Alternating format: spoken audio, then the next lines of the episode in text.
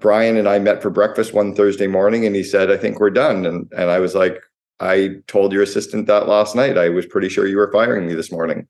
And I said, what's happening? And he said, you're the right guy to get us from, from a million to a hundred million, but you're the wrong guy to take us from the hundred million to the billion. You're listening to the Elevate Podcast, and I'm your host, Robert Glazer. Join me as I talk to world-class performers about how they build their capacity and reach greater heights in leadership, business, and life, and how you can do the same.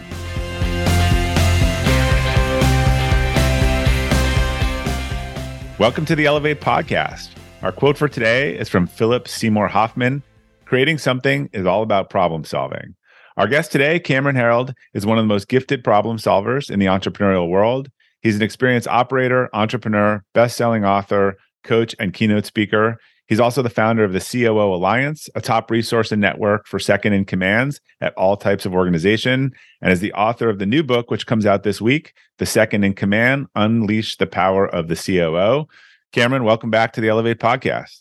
Hey, Bob. Thanks for having me. Good to see you again, too.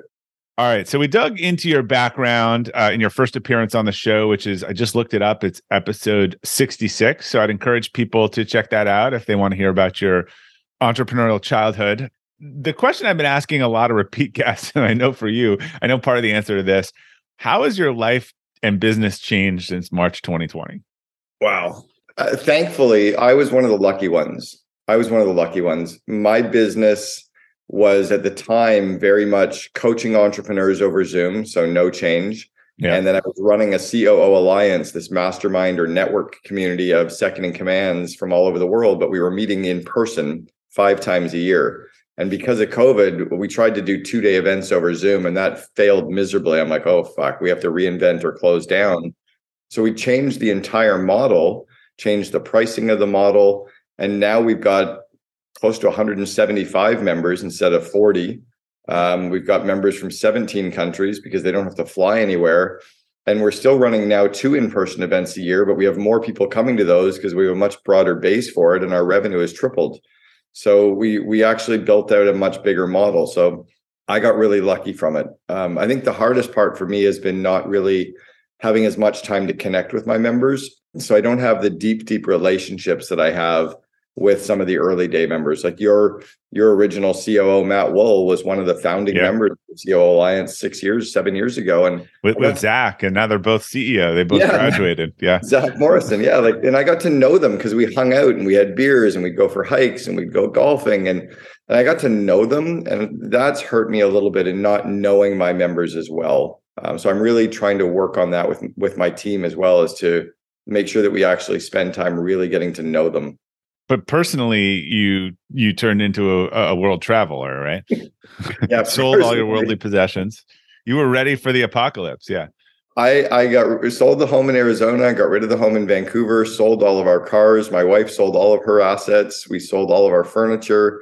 We have a five foot by ten foot storage locker in Vancouver with some art and a couple of bins of some possessions my kids want. Must feel so good. Yeah, it's weird. Yeah, I only I have four pair of shoes and three pair of pants. That's it. And we've been to last in the last twelve months, we went to twenty-two countries. Well, you're living the eighty-twenty rule with clothes, right? Which is you're better off. Like, you have a couple good pairs, wear them out, buy another one, buy a good pair of jeans, you use it, buy another one. Like yeah. I always tell people, if you if you don't believe in the eighty-twenty rule, walk in your closet, right? Oh. I mean, you only use probably you probably wear ten percent of the stuff ninety percent of the time. Yeah, it's so true. And I and I actually should now allow myself to buy some of the nicer things too. Like I've I've always been that guy who won't spend yeah. the additional money. So the key as a traveler, and as someone travel, like I, I judge people who can't do five days without a carry-on, because checking a bag is just it's every day. But but my wife always complained, the problem is the shoes, right? And so like if you can find the pair that you can run in, go to a conference, like you need Swiss Army knife shoes, right? That's the key. I found them. So I have I have a pair of black on running shoes that are okay. very light. They're kind of collapsible. They look dressy enough with jeans. Yeah, that's the key. I've got a pair of white on running shoes. This is all I've owned for the last eighteen months. I've got a carry-on backpack and a day yeah. pack. And my hack is that the carry-on backpack has a zip-on backpack that goes on top of it. So I end up with kind of three bags. Yeah. But yeah, that's all I got, man. We we had a, a junior sales rep start years ago with traveling to a meeting with Matt and I, and it was an overnight meeting, and he shows up to the airport with his forty-eight inch bag to check. And we're like, dude, this is not, this is not happening. We're, you're going to have to wait in line. We're not doing this. Well, I question their critical thinking too. Like, how much time are they thinking about their planning, and what do they really need? And are they operating the business that way too? Right. Like, I, yeah. I remember who it was. I think it was like, I'll, I'll make it up and say it was Edison or Washington or somebody. And they said, you know, here's my one page letter, and it would have been shorter, but I didn't. Oh, have yeah. It's a, if I had more time, I think it was Mark Twain. Sorry, I didn't write you a shorter letter. I didn't have more time. Yeah. Yeah. And and I think there's something to that, right? Like, it's often in leadership about saying no more often than we say yes, and working on the critical few things versus the important many.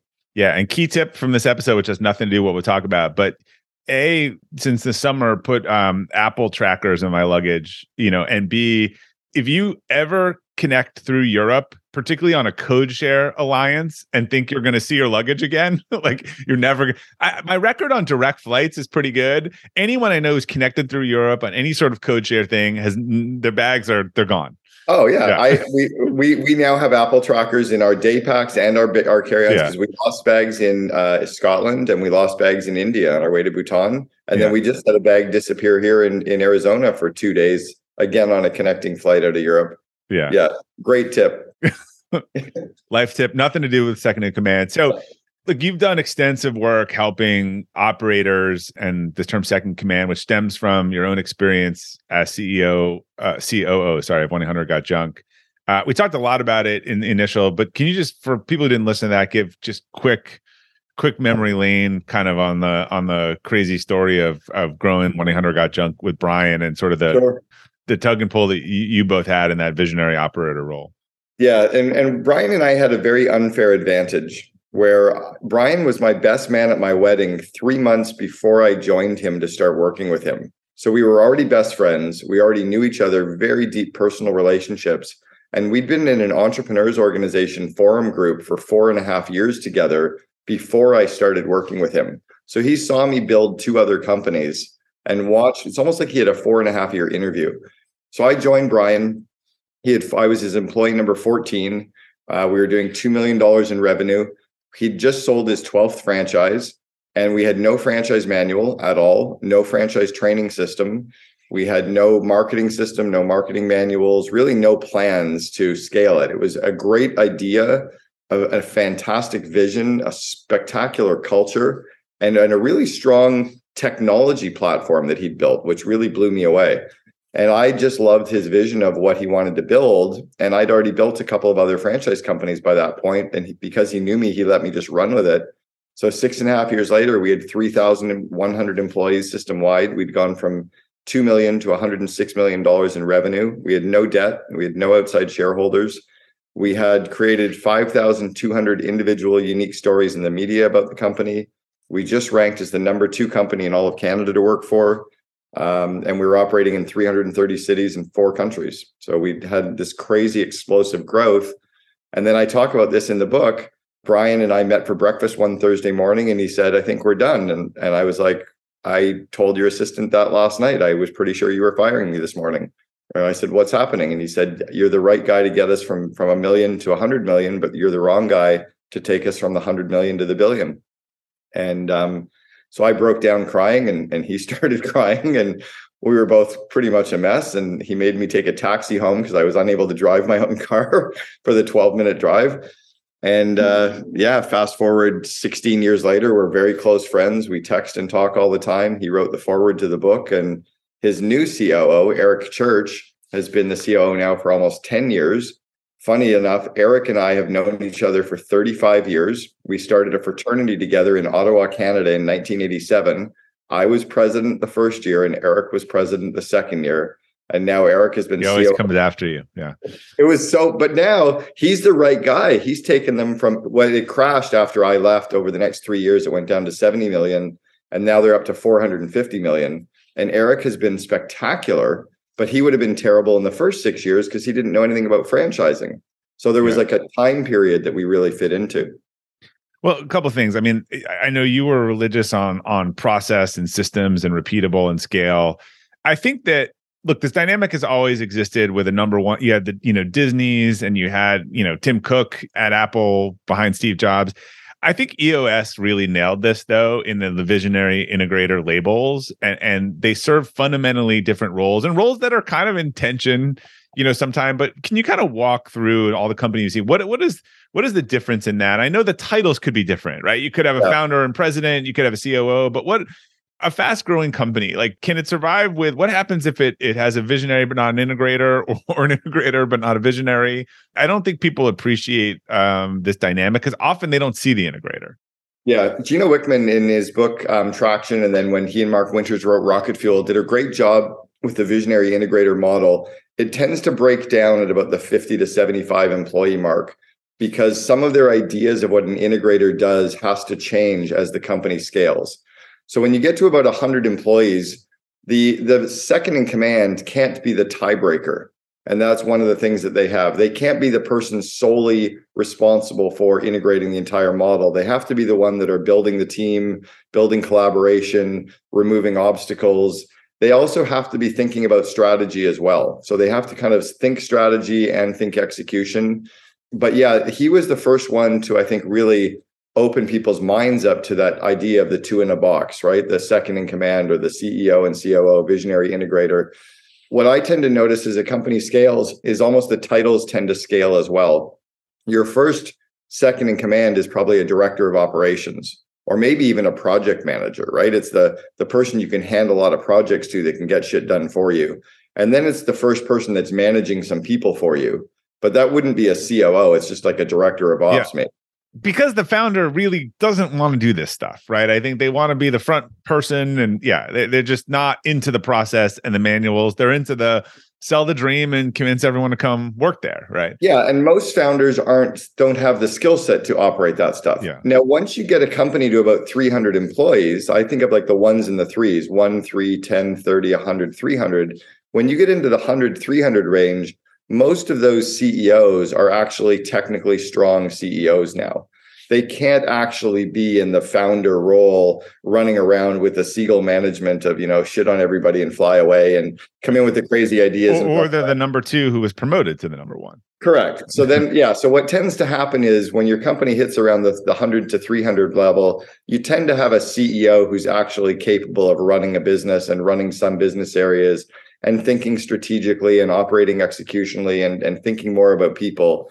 It's rare that you really have that founder-led C E O who can continue on like you've done, like Brian's done. You know, they've got, I don't know, seven thousand employees now, six hundred million system-wide right. sales. But you have to, right, you have to look. I think the titles don't tell the story, right? You have to look and say, you know, what has that person abdicated? Who's really doing what? Like, C E O might not have no direct reports, right? Yeah. And that's the key, is to really, I say you have to match the title to the job description yeah. and to the compensation level. So I did a compensation survey. We've got a couple hundred C O Os or second in commands who showed us what their compensation was, their title, their comp, their bonus structure, what city and state they're from, uh, their age, their, their gender. And it was really intriguing to see at the size of company, you can actually see the compensation starting to grow. You know, it was uh, it's funny to see a company with twenty employees and they have a C O O and they're paying them one hundred twenty grand. That's not a C O O. Yeah. It's a director of operations. Yeah, exactly. Because the compensation matches that. It's very dangerous to give out a big title too early, because then your employees are out there doing compensation checks on Indeed and Glassdoor and on Google. And they're like, wait, C O Os are supposed to make four hundred grand. And you're like, oh, well, you're not really a C O O. Well, then why did you call me one? Yeah. Right? Or they don't have the strategic ability or the ability to, you know, in an early stage company, the manager's solution to almost every problem is hire more people. And as a company scales, once you have some skill set as a leader, you tend to look for automations and optimization and the ability to say no, and you look for R O I. And often you won't want to hire more people. You'll actually want to maybe outsource or say no to the project. Yeah, there's a post yesterday on these companies that were worth on LinkedIn five hundred million to a billion at, at sale that that had ten to fifty employees. It's incredible, right? Yeah. Well, I think WhatsApp was like one point eight billion dollars and they had fifty-five employees or something like that when they sold. Yeah, we're actually going through this period now and talking to C E Os. I have an article I'm I'm working on called Additive Subtraction, which you talk to people and they're like, we removed this person, these people, this department, this thing, and actually it got better. And you can mm-hmm. never understand. You're like, these people were doing five hundred hours of work a week. Like, how you know, the, I guess is the difference between busyness and productivity, right? Well, I, I showed Brian that in the early days, and it was a, a diagram that I drew for him. And I said, the complexity with scale starts to happen because of the number of people. So as an example, if you and I are talking right now, there's only two ways to talk. I can speak to you, you can speak to me. But if we add a third person, let's say we add Matt Wohl, your C E O now, into the mix, I can speak to Matt, Matt can speak to me, Matt can speak to you, you can speak to Matt. Now there's six layers of communication for the three people. Yeah. So the complexity really multiplies. And what happens is, and, and I'm seeing this right now with a new client that I'm working with, they blind C C or C C everybody constantly. So all these managers and executives are overwhelmed with communication that they don't need to freaking know. Or if you're going to include me, tell me what I need to do. So what happens is all these employees tend to get busier, not necessarily doing productive work.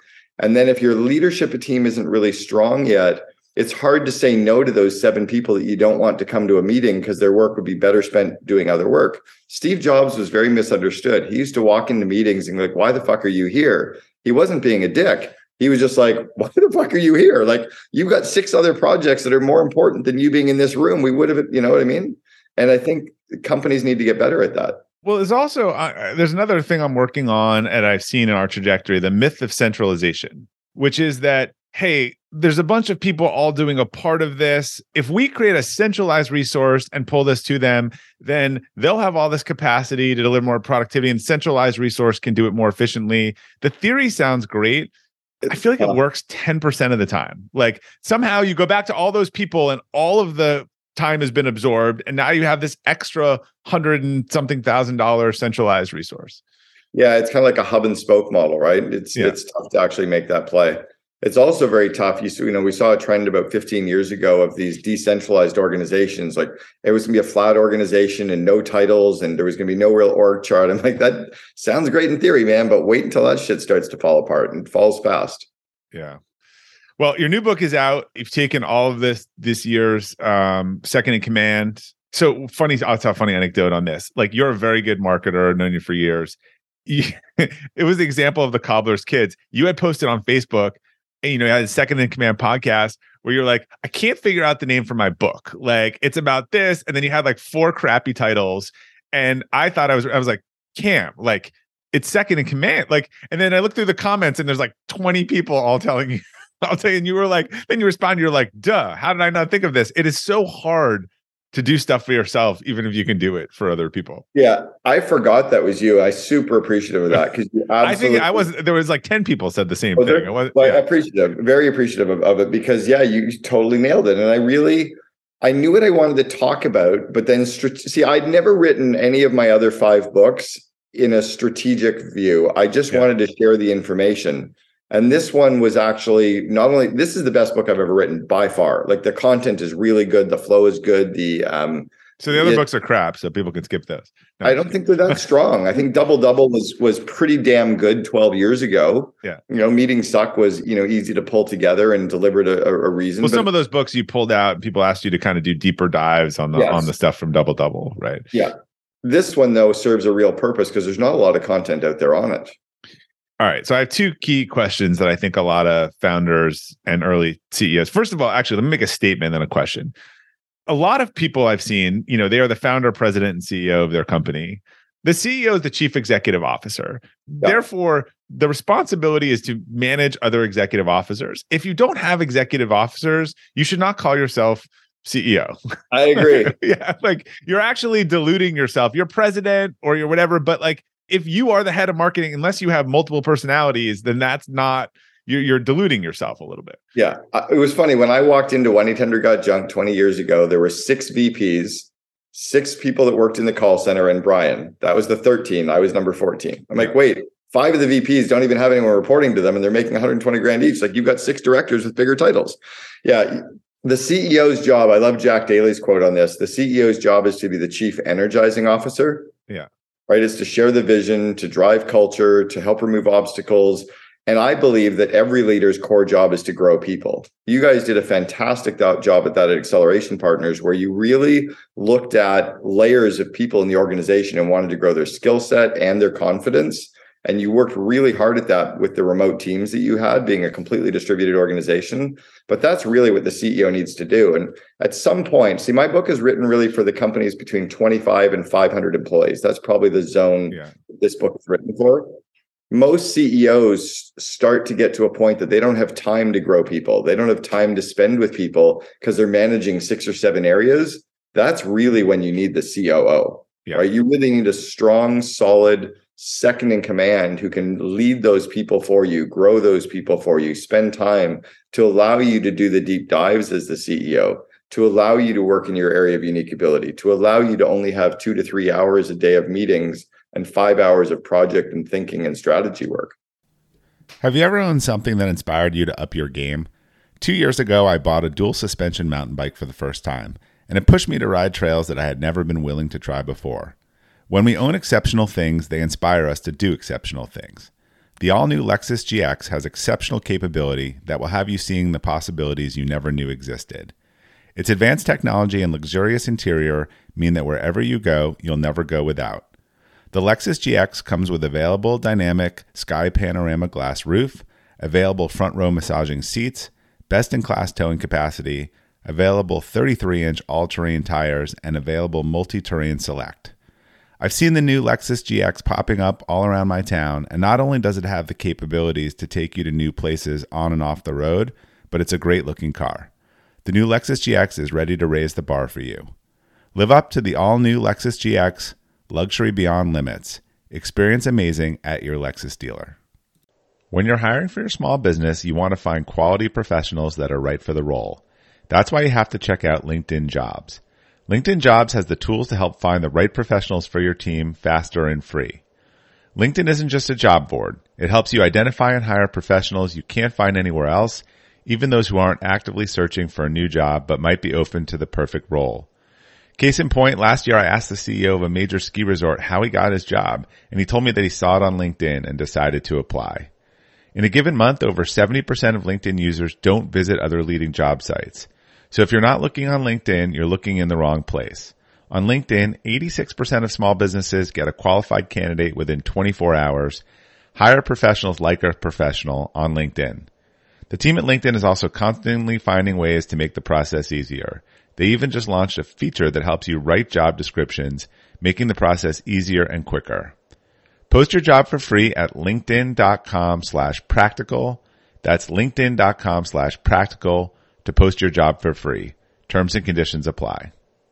So the two questions I hear the most are like, when is when is the right time to bring it in? And then where do I find this person, right? I mean, I have heard the majority of companies, I think, find this person internally, not externally, but but what are your experience with both of those questions? It's a great question. So you mentioned Zach Morrison, who is really, I'll give credit to Zach as being the, the founding member of the C O O Alliance. And to tease him, I gave him member number three, because he was really the one who came up with the yeah. idea, but I didn't want to tell him he was number one.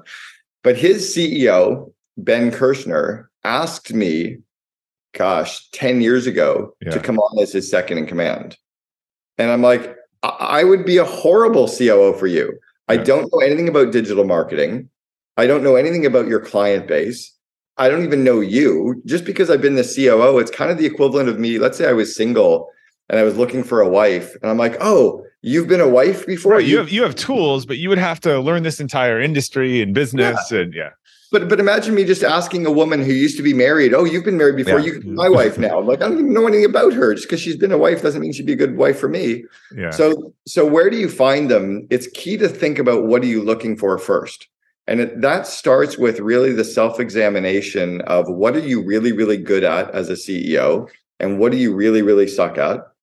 And then what are the areas of the business that give you energy? And what are the areas of the business that drain you?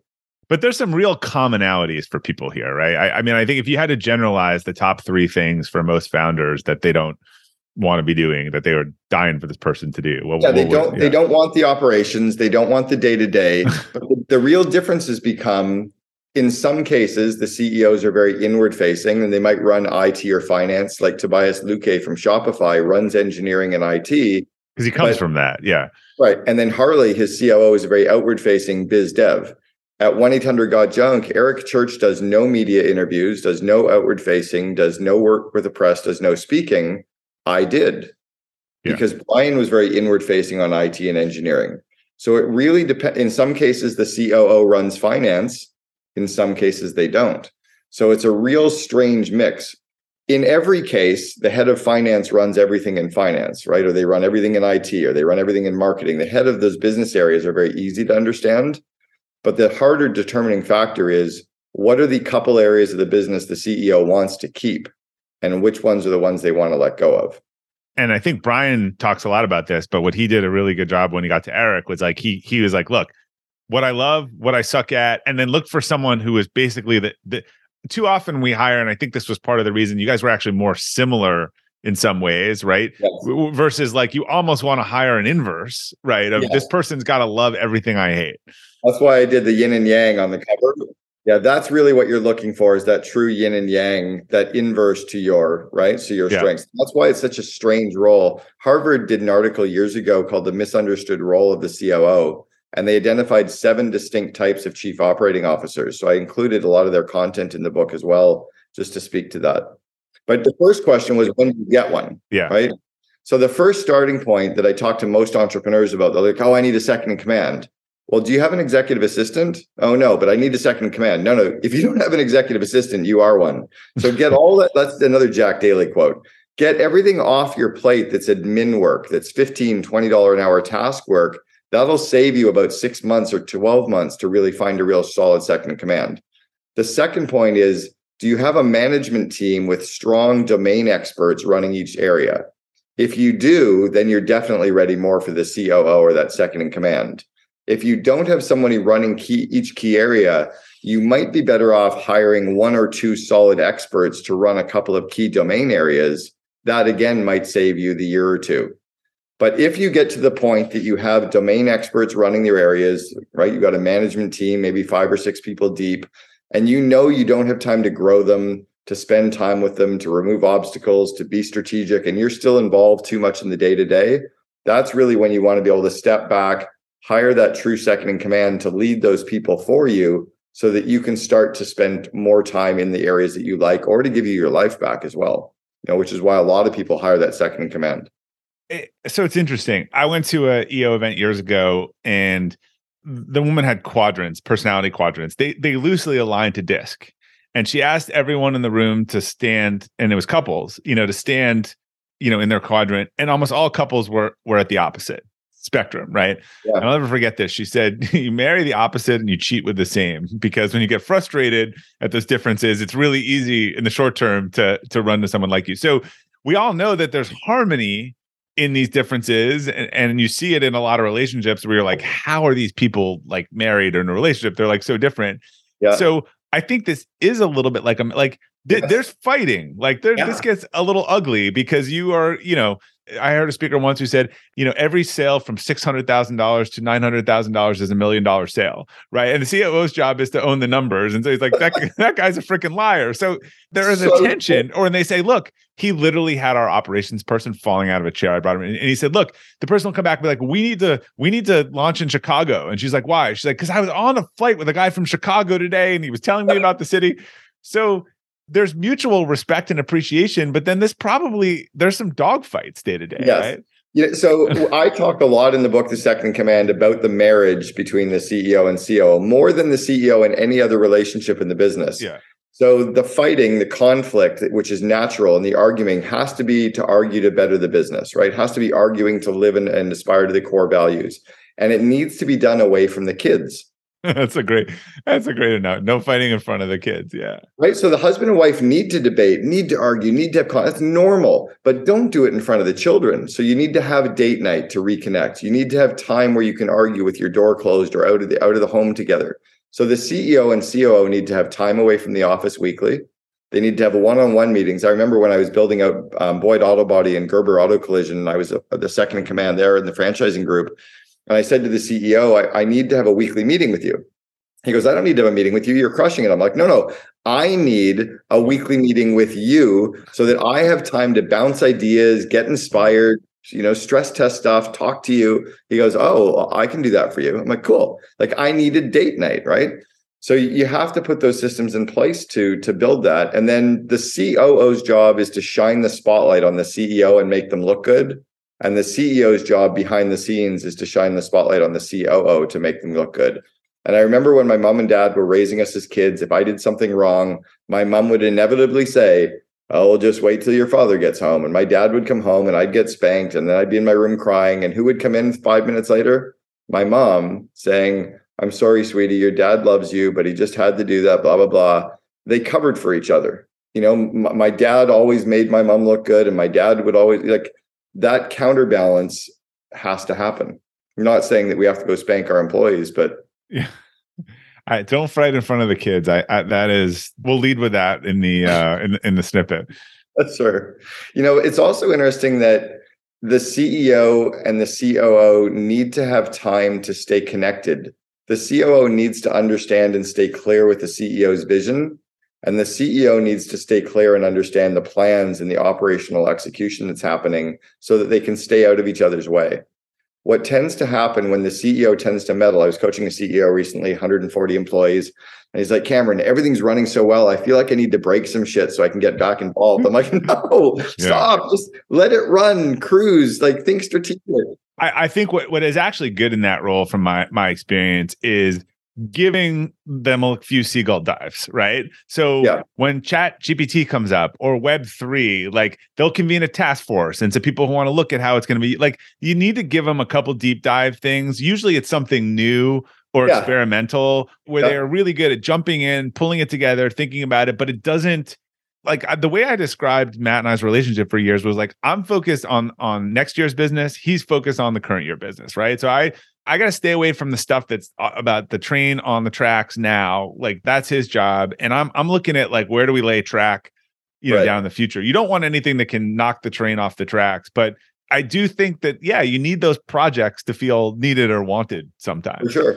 That's often something that happens, and I feel for the C E O, especially the founding C E O, when they hire all of these people. And again, it's very similar to parents. When the kids leave the home, when you have this empty nest, like, what do I do now?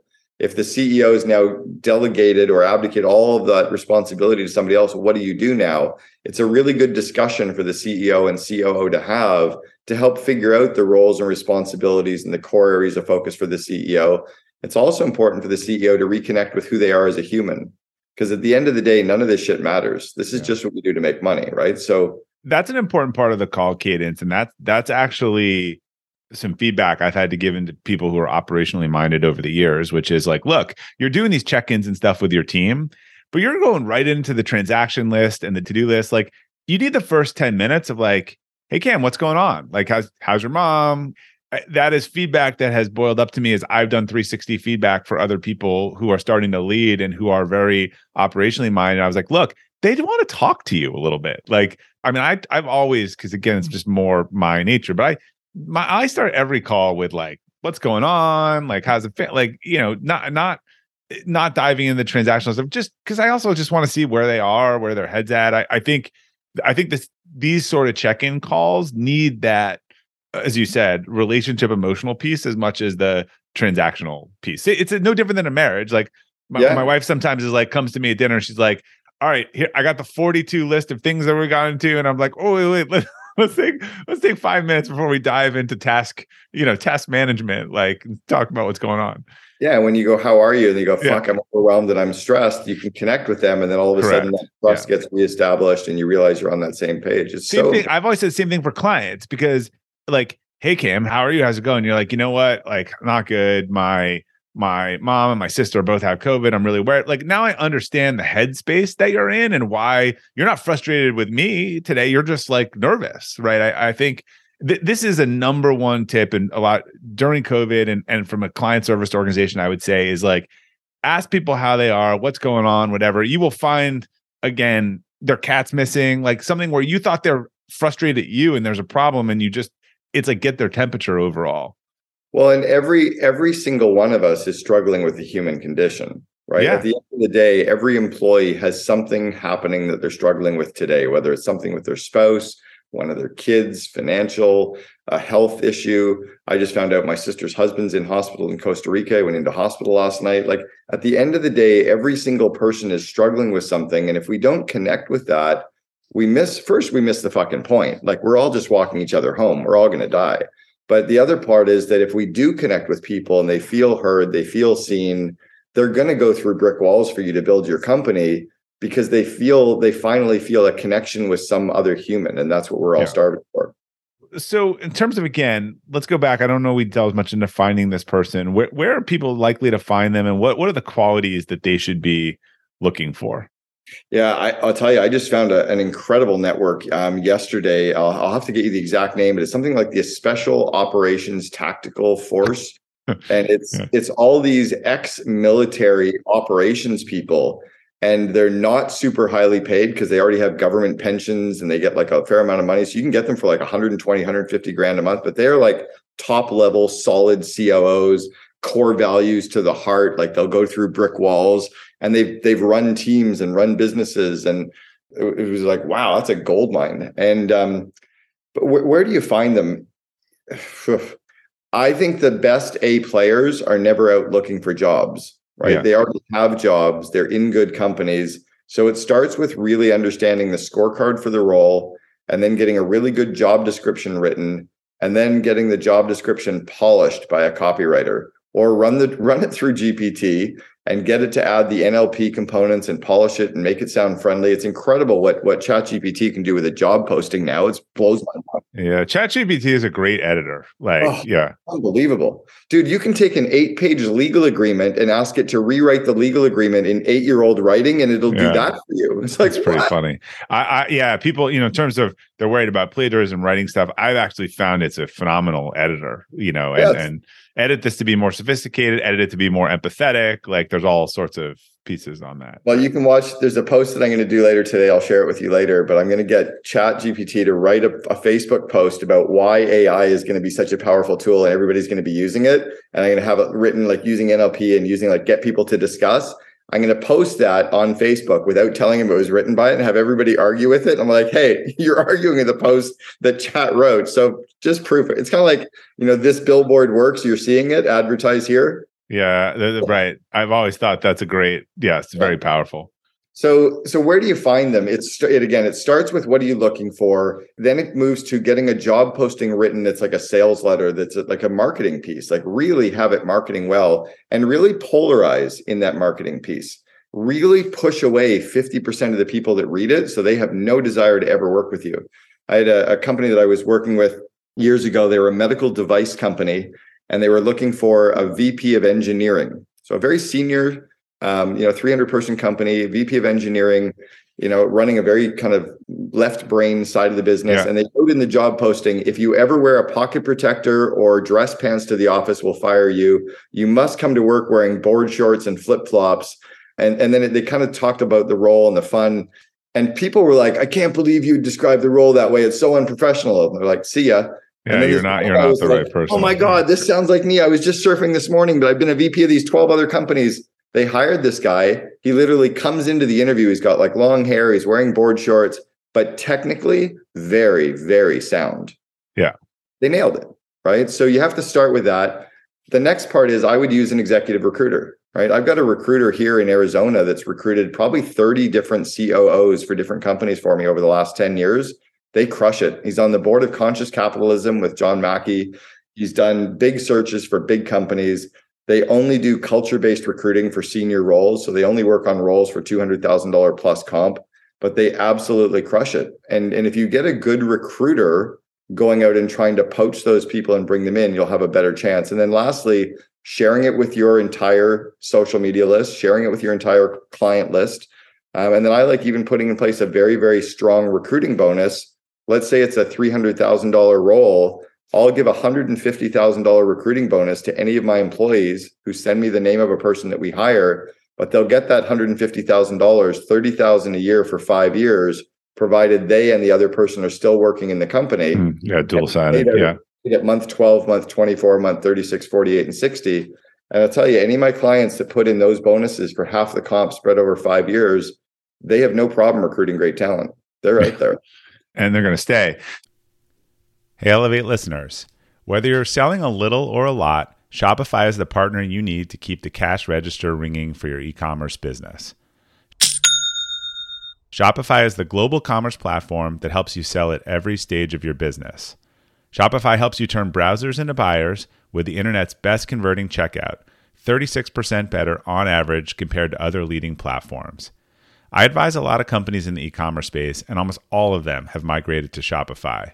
And as a buyer, what I love about buying from Shopify-enabled sites is that they already know who I am, and I don't have to create a new account or enter all my payment info. The Shop Pay service makes it faster and easier to buy, which surely helps with conversions. Shopify powers ten percent of all e-commerce in the U S, and Shopify's award-winning help is there to support your success every step of the way. Sign up for a one dollar per month trial period at shopify.com slash elevate, all lowercase. Go to shopify.com slash elevate now to grow your business no matter what stage you're in. Shopify.com slash elevate. When you need mealtime inspiration, it's worth shopping Kroger, where you'll find over thirty thousand mouthwatering choices that excite your inner foodie. And no matter what tasty choice you make, you'll enjoy our everyday low prices, plus extra ways to save, like digital coupons worth over six hundred dollars each week. You can also save up to one dollar off per gallon at the pump with fuel points. More savings and more inspiring flavors make shopping Kroger worth it every time. Kroger, fresh for everyone. Fuel restrictions apply.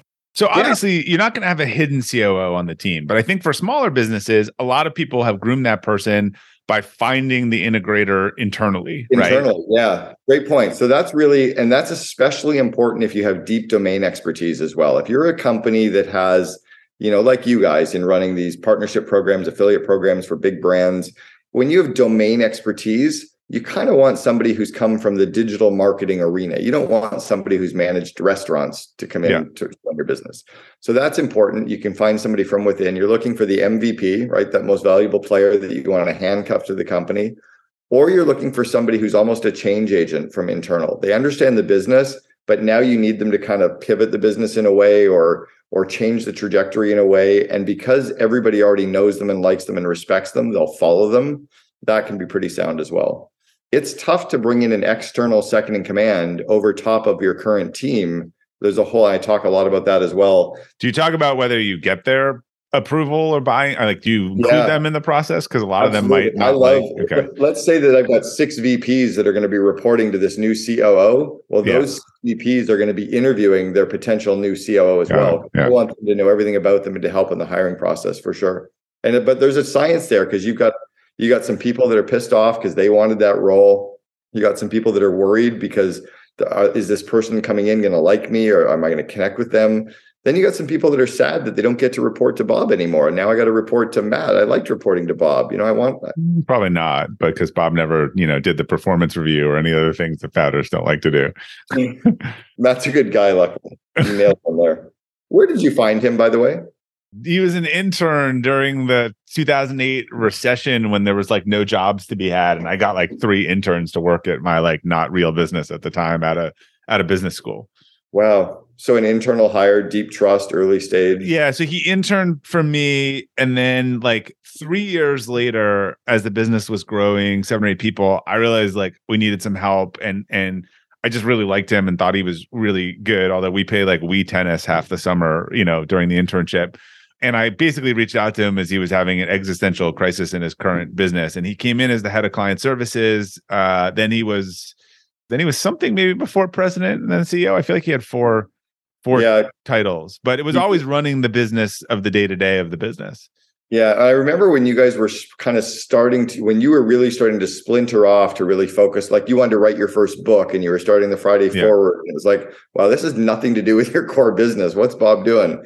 But he understood it. Like he actually really saw either the value in letting you go off and do those things. Yeah, more, more like let's keep him distracted and keep him out of, keep him out of my way. So you find this person. Yeah. How do you onboard them? I mean, I think what's interesting, first, they're going to meet their team, but what do you have to do successfully to integrate them so there's not organ rejection?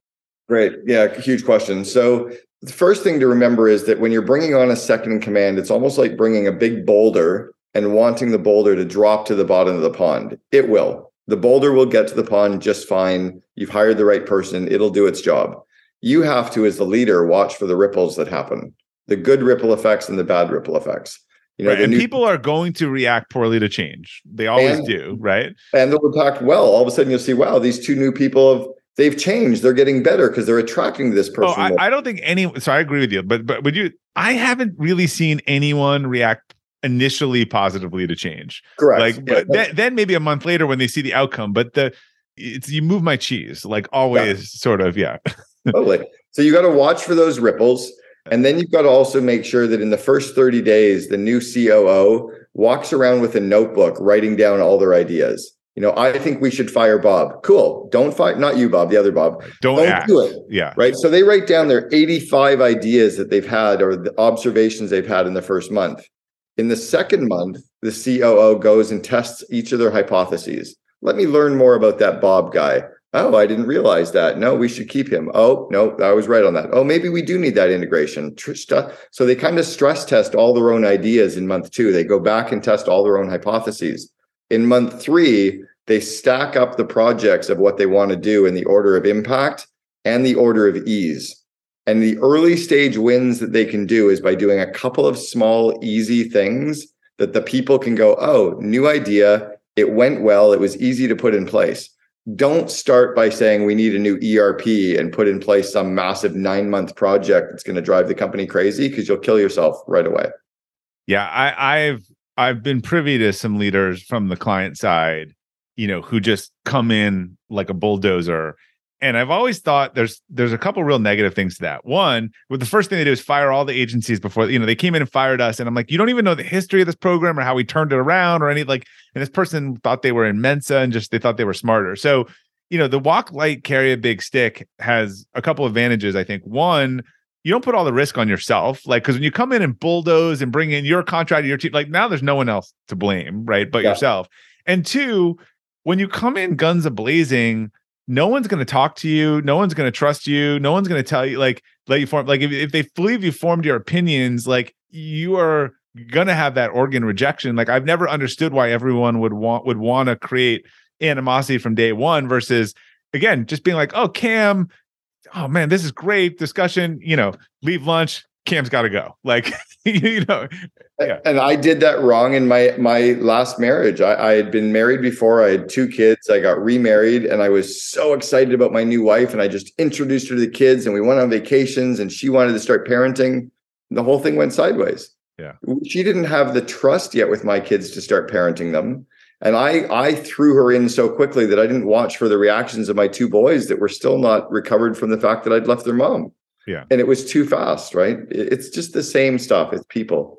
Yeah. I, I think that ninety days uh, for anyone, for any leader should be, there's a book on this, the first ninety days that I think it's because it, like, it's basically listening and writing and coming back. But again, if you come in in the first seven days and with a bulldozer, no one's going to talk to you. No one's going to tell you yeah. the truth, right? Yeah. You don't have the relationship basis to do that yet. Or nor do you really have enough understanding yet. Like you just don't understand the business that well yet. So give it some time. All right. So interestingly, we mentioned this. So so you've got you've got Jesse and Matt, who were part of your core founding group at uh, not Jesse, sorry, Zach, Zach yeah. and Matt, who were part of your core founding group of. Uh, you talked to like kind of about the evolution of of size of the Second in Command. They're both now C E Os. Of, yeah. of mid-sized companies. Like when, when does the number two really the job they're doing becomes number one, and and what is the right reason to make that flip, and what's the wrong reason to make that flip? And then I'll make the question even more complicated. Yeah. What does the number two have to change from what they've been doing to become a number one? So first off, it tends to be rare that a C O O moves into the C E O role. First off, they have very different personality profiles, yeah. very different kind of sets of skill sets. So like Sheryl Sandberg will likely never be a C E O of a company, even though yeah. she's one of the strongest leaders on the planet, right? She was the yeah. C O O for Mark Zuckerberg for fifteen years. It's very rare to see that transition happen. Secondly, when it does tend to happen, they tend to move into the C E O role of corporations, of bigger companies that don't need as much in terms of the entrepreneurial, you know, vision, culture startup, that that stuff is already established. And now they get to operate and scale the company. Yeah. So they're more of a C E O operating a business. And that tends to be like the, the typical hired gun M B A style C E O. So that tends to be when you see it happening and when you see it happening successfully. In the two examples you've given, Matt Wohl and Zach Morrison, they both have deep domain expertise in the companies. They both scaled these companies. I, I, what are you guys now, like two hundred employees roughly? three fifty. Three shit. Wow. Way and, and the exec teams were reporting to them anyway, pretty much, yeah, right? Exactly. Yeah. And then Zach, I think they've got like seventeen hundred or something at Tinuiti now. So yeah. They're running big businesses. three hundred fifty people is a big business. So that tends to be when it works well. But most don't make that transition, nor want to. Right. You got to have dual willingness, right? I think it's the founder realizing what they want to do, and then that person realizing what they want to do. My, one of my analogies I had a lot, and I, you know, my book, I talk about sort of the transition story as that, look, if you're going to build great team members, then you should want them to take your job one day, right? That should be, that's truly what a leader would want in the perfect sense. And if they're ready and you don't give them the job, someone else is going to give them the job. But like the founder, to me, and particularly if you bring on investors, the founder kind of runs the R and D department.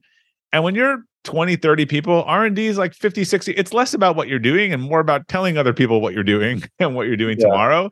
And at some point I was like, look, I, I like the R and D, the leadership, but this is the five or ten percent of the business now. It's like the keeping the trains on the track is the ninety percent of the business, all that complexity. I, I don't want to do that stuff. That's not what I like.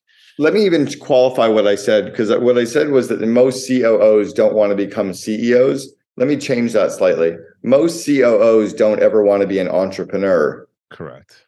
Yeah. Right? They definitely could aspire to run a company, but they don't want to start a company, nor do they have the skill set and D N A to start one. And I don't think that Zach necessarily has the D N A to go out and start a company, nor does Matt.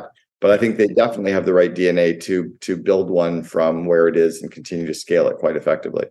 So, I mean, there are obviously two examples, but what if you're coaching a number two who's stepping into this, like who's been that role, what is it that they're going to have to learn? I mean, I have some stuff on my list that I've thought about. What is it that they're going to have to do differently with that stepping into those shoes? I, I'm going to take a pass on the question because it's not my domain expertise to even okay. know. I don't. I've know. never known you not to answer a question, irrespective of knowledge of the question.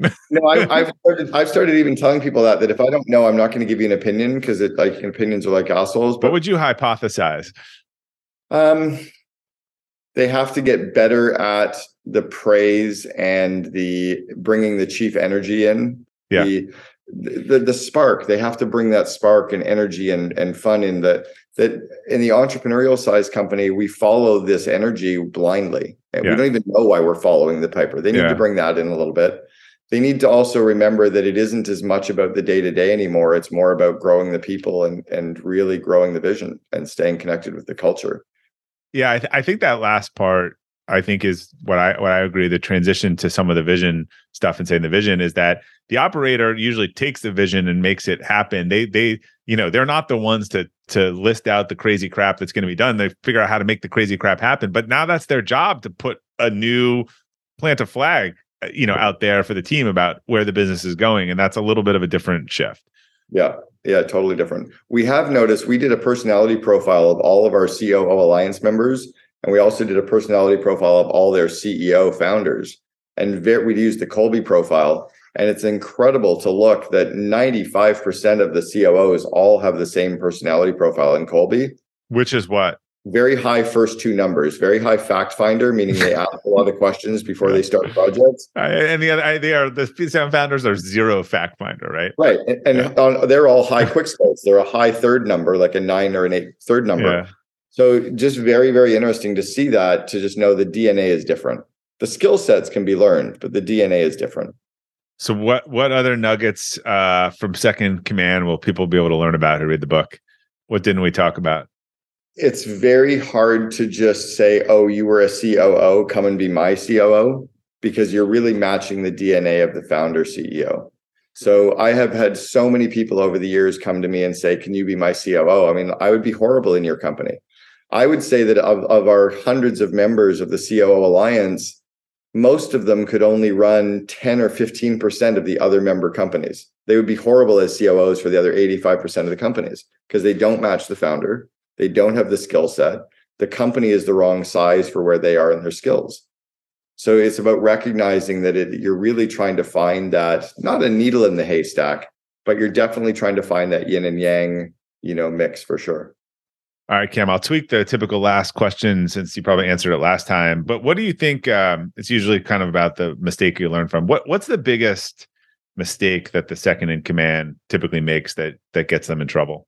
I'll I'll say what mine was. It was not listening to another member of the leadership team. And we had a, a very senior member of our leadership team who was the head of finance, who kept saying to Brian and I, do you think we're going too quickly? I'm worried we're growing too fast. Do we should we be opening the U K yet? I'm worried that we're doing, and I was such a high driver, high go, and we were, you know, six consecutive years of doubling our size of our company. I just steamrolled over top of him all the time. No, no, we got this. Yeah, yeah, we're good. I didn't understand the domain of finance well enough to base it. And we were wrong. We grew too quickly at one point. We used up all of our cash. We went to the bank to get a loan and they said, well, you don't have any money. We're like, I know, we just spent all of our money on the office. That's why we need your money. On bonuses, yeah. And they're like, well, it doesn't work that. We're like, what do you mean it doesn't work that? We've been profitable for six years. And they're like, you guys have no idea how to leverage your financials. And we're like, we don't even know what that means. Yeah. So they're, therefore, they're like, yes, exactly. Yeah. So Brian had to go out and ask for four hundred twenty thousand dollars from his mom just to meet payroll. Wow. We had to lay off a whole group of people. And I realized that if you're going to have people on your team, listen to them. And if you're not willing to listen to them, hire people you're willing to listen to. My job isn't to be the one with all the ideas. It's to align all the people with ideas and collaborate and listen and work with them. And that's where I broke down at that size company, was I couldn't slow it down enough. But I had to, I learned it hardcore. All right, Cameron, where can, where can people uh, learn more about the book or find it?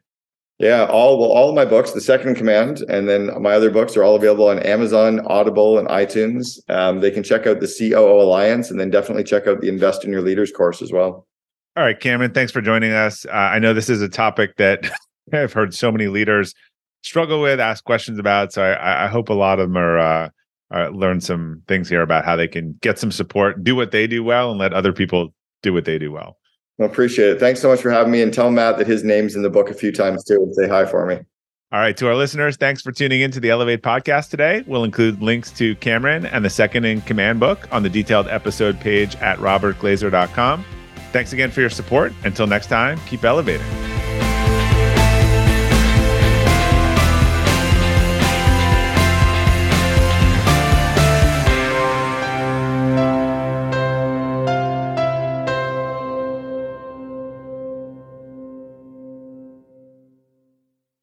This episode is brought to you by the Yap Media Podcast Network.